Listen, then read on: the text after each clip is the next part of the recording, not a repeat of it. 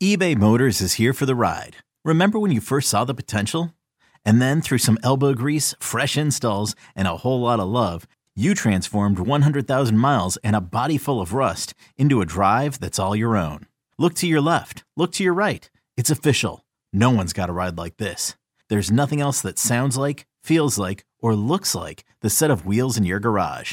With over 122 million parts, you can make sure your number one ride or die stays running smoothly. So there's no limit to how far you can take it. Brake kits, turbochargers, engines, exhaust kits, roof racks, LED headlights, bumpers, whatever your baby needs, eBay Motors has it. And with eBay Guaranteed Fit, it's guaranteed to fit your ride the first time, every time, or your money back. Plus, at these prices, well, you're burning rubber, not cash.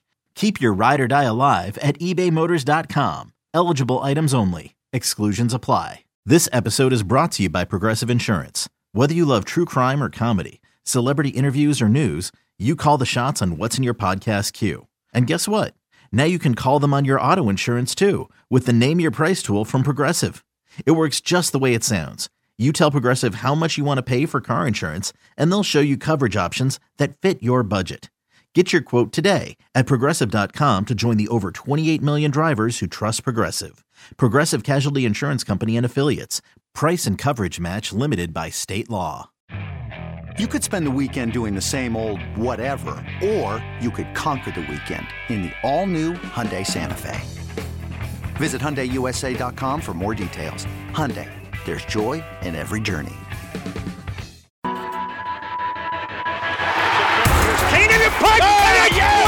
And it is going to be covered by the Saints for a touchdown. Each your inside pass to everything Saints football. Jimmy Graham brings it down, and that is a touchdown, New Orleans. We'll take you to places most fans never go to practice, to the sideline, to the locker room, following every twist, turn, and touchdown of the Saints season. That is going to be a touchdown, Taysom Hill, Taysom TD, Welcome to Inside Black and Gold. and that is going to be a touchdown again. And guess who? Mike Thomas. Now, here are your hosts, Steve Geller and Jeff Nowak. Oh, baby! Welcome in, Saints fans. Inside Black and Gold, Steve Geller and Jeff Nowak gearing up for week 13. Detroit Lions coming in to face the Saints. Got some injuries to deal with. Uh, obviously, uh, w- questions about uh, Rashid Shaheed and Chris Olave coming back from the concussion protocol. Uh, we'll be ke- keep monitoring that. But um, we got to hear from quarterback Derek Carr on Wednesday, and man, I I know a lot of folks are sick of hearing from head coach Dennis Allen what he's had to say, but uh, DC and what he, I guess, is spewing out is kind of getting old as well. Yeah, so we'll get into that. I do want to talk about. So first, there was one move, one roster move that's worth talking about first, and might as well get it way, get it in the top, eh, which is uh, the Saints signed Jonathan Abram to the active roster. Um, that's kind of a an interesting one, just because Jordan Howden is probably going to start. Like I think the Saints are happy with Jordan Howden in terms of getting him in that role. But you had to sign Jonathan Abram to get him on the active roster because you've already elevated him three times, so you can't elevate him again. So really, only the option was to get him on the active roster. Um, and I had I had one person just reply me on Twitter, been like, "Oh, that means they're not they're not happy with Jordan Howden or they're not confident in Jordan Howden." It's like, no, you just need somebody as the Right. Um, so Yeah, because Marcus Maye's dealing with the injury. Marcus Maye is dealing with an injury, and uh, Marshawn Lattimore is on IR, and so you never filled that roster spot. I think you probably would have filled it with JPP if uh, he didn't get you know snaked away from, by Miami. Nice knowing Um, you. Yeah, that was fun. The JPP era in New Orleans is a oh, it was a blast. It was a blast. But what hasn't been a blast is the Derek Carr era in New Orleans. And you know, I went on a long rant in the last podcast. So, you know, and and that was more geared toward kind of the blinders that feel like they're on the coaching staff in terms of just admitting that there's a problem in ter- like in the red zone. Like there's a problem in the red zone. And you know what I just it, it- to me it feels like Derek isn't held accountable to the same level of criticism as some of the other guys on the roster, some of the other some of the young guys on the roster. And if you're looking at this and trying to figure out, okay, well, is there discontent? Well, what would what would kind of create that? Well, if you're not you're not holding if if he feels like there's like special treatment being given to the quarterback because he's the quarterback, um, then that's not good. And you know, we you also mentioned, you know, one of the things that uh, we talked to Derek Carr every Wednesday, and he's very congenial. He's not abrasive. He's not aggressive. Like he'll accept every question and he'll answer them. But you know, at, at a certain point, it's like Derek, you know that we know that you're not answering these questions. He's very well trained at saying nothing. Yes, yes, and he'll admit that. And but uh, so this is, uh, I, I do think there, there's a couple clips that I want to play that are interesting to me. One of them is, uh, you know, Mike Triplett, Nick Underhill kind of asked Derek about the red zone stuff, and it's it's pretty damning. Like statistically, it's damning. Like there's no way around it. Like there's no question of what you're watching and what you're looking at. It's just not a good red zone quarterback. Um, but this is what Derek had to say on that front. We've asked you about the red zone narrative a lot, and those stats have kind of followed you, and some of it's circumstantial. But, but, but when it happens, the sample size is pretty big right now. I mean, do you like really try to identify what is it about that area of the field? Yeah, absolutely. That's what we, you know, we spend our time, you know, in the building talking about. That's why we spent spend extra time on it this week. Uh, you know, the you know fact of the matter is doesn't change. I always tell you the truth. You know, like you know we're moving the ball down there if we don't you know have the two turnovers or the penalties. You know, um, we're running good plays and we're moving the ball. You know, we don't have a problem moving it, but when we get down there, um, we've had games where we've done really well and we've had games where it's been really bad. And so I think the biggest thing is the inconsistency. It's not that we can't do it, um, it's just why is it inconsistent? And we have answers. Um, everyone wants to hear the answers, but we just don't, you know, we keep them in house. Said you guys got the answers for the, the red zone. Like, what's it going to take to see it to see it consistently on the field? If you don't want to share what it is, well, what's it take to see it? I said, I said that we're working on the answers. That's what we've been doing, and so um, I appreciate, you know, everyone wanting to have the or us to just say everything we've been feeling and say everything that we've seen on tape and say all the coaching points and all those things, but I'll never do that. And so um, I know it's just on me to keep doing it. And for you know whoever they want to point at, please point at me because I can handle it. How, how do you weigh that though? Like when you guys are moving the ball, but you aren't moving it in the last 20. Like how do you how do you marry those two two thoughts together? I don't know, man. You got to ask Coach Pete and Da uh, myself, when you ask us, we're not going to be able to give you all the answers that everyone wants to hear on the things we're trying to work to do better, uh, schematics and player and all those kind of things. And so you're going to keep asking the same question. I'm going to keep giving a lot of words and no answer, you know, because I'm not going to tell you.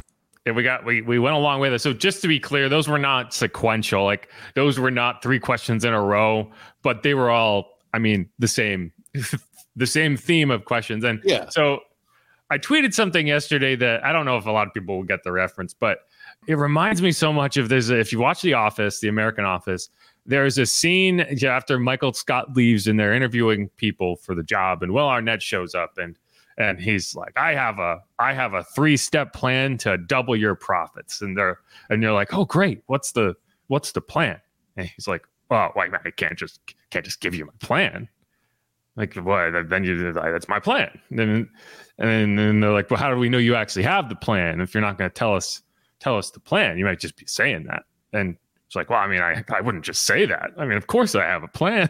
and then they're like, well, well, can you give us part of the plan? He's like, I'll give you, let's give you part three of part two of the plan, which is uh, color code said document TM. like, did you just just trademark that like that's a verbal trademark that's a that's an agreement anyway that's basically the entire scene um and so that's it. this is what it feels like it's like like congratulations derek like we know that you have meetings and we know that you have coaching points but it's just like there's this weird disconnect between accepting the fact that it's not bad luck in the red zone it's not just this run of oh we had a penalty and we had a fumble. It's like those things did happen, yes, but it seems like it's like those facts are being used to just to just kind of muddle the picture of what's actually happening, which is just bad red zone football. Bad red zone football. And it's like if you can't admit that that's just the problem, then it's the problem. We we ignored Walter football back when we first. I think they first signed uh, Derek Carr. They, he put out tweeted out like a montage of all of Derek Carr's woes in the red zone, and we're like, oh, that's just that's easy to take, you know, misconstrue whatever you're trying to, you know, portray there, kind of thing, and it just it ends up being a, a same problem reoccurring now in New Orleans. I think you're talking about Warren Sharp, but yeah, I mean, yeah, it's yeah, it's uh, it's yeah, that's that's definitely true. Another day is here, and you're ready for it. What to wear? Check. Breakfast, lunch, and dinner? Check. Planning for what's next and how to save for it? That's where Bank of America can help. For your financial to-dos, Bank of America has experts ready to help get you closer to your goals. Get started at one of our local financial centers or 24-7 in our mobile banking app. Find a location near you at bankofamerica.com slash talk to us. What would you like the power to do?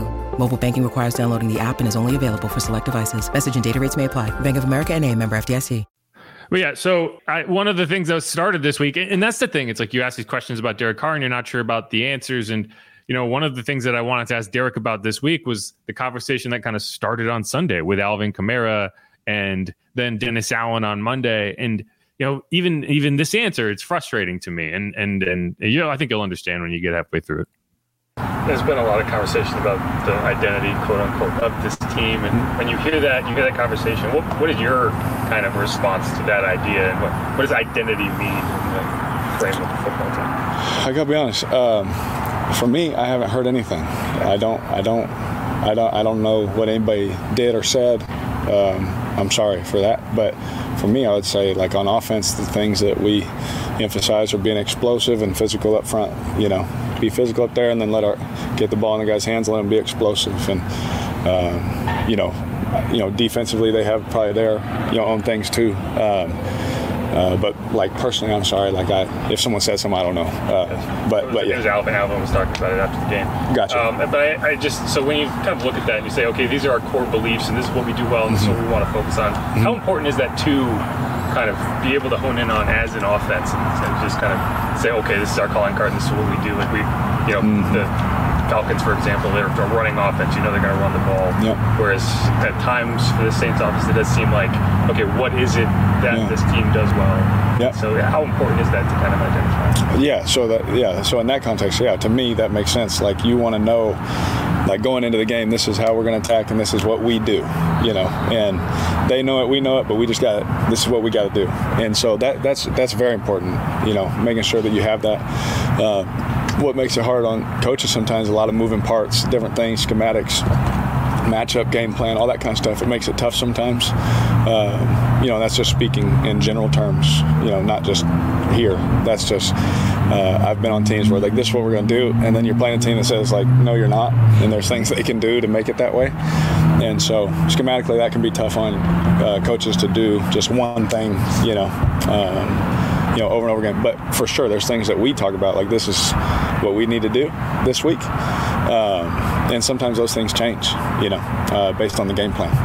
Has that been one of the bigger challenges for the first three months of the season? Is finding what works consistently for you? I, I, would say early on, for sure, for us. Uh, you know, I man, I feel like if we get a, you know, if we fix that, you know, red zone, getting touchdowns and things like that, man, the whole thing would feel complete 180.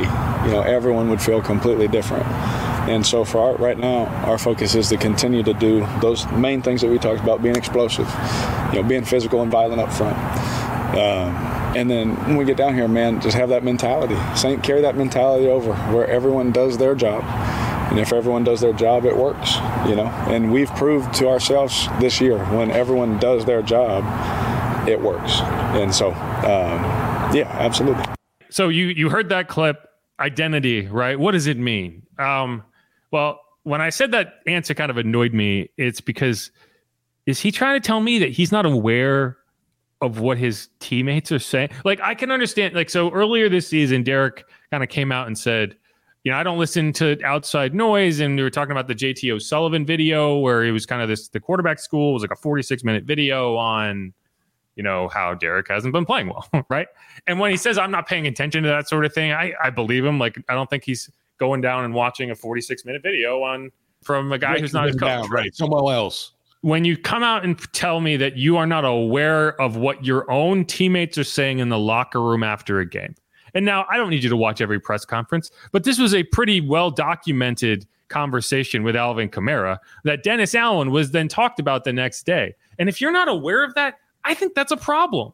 Like I think that's a that's not a good thing. Like that's there's blocking out the noise and then there is being just completely oblivious to what your teammates are saying and thinking and and and being about in the locker room. So that's a problem. I don't think that's a good sign. Well, I think that's where the BS comes in, and that's where I start going, whatever. Yes, you do, Derek. You've heard what what Kamara said. You know what Coach Allen has said.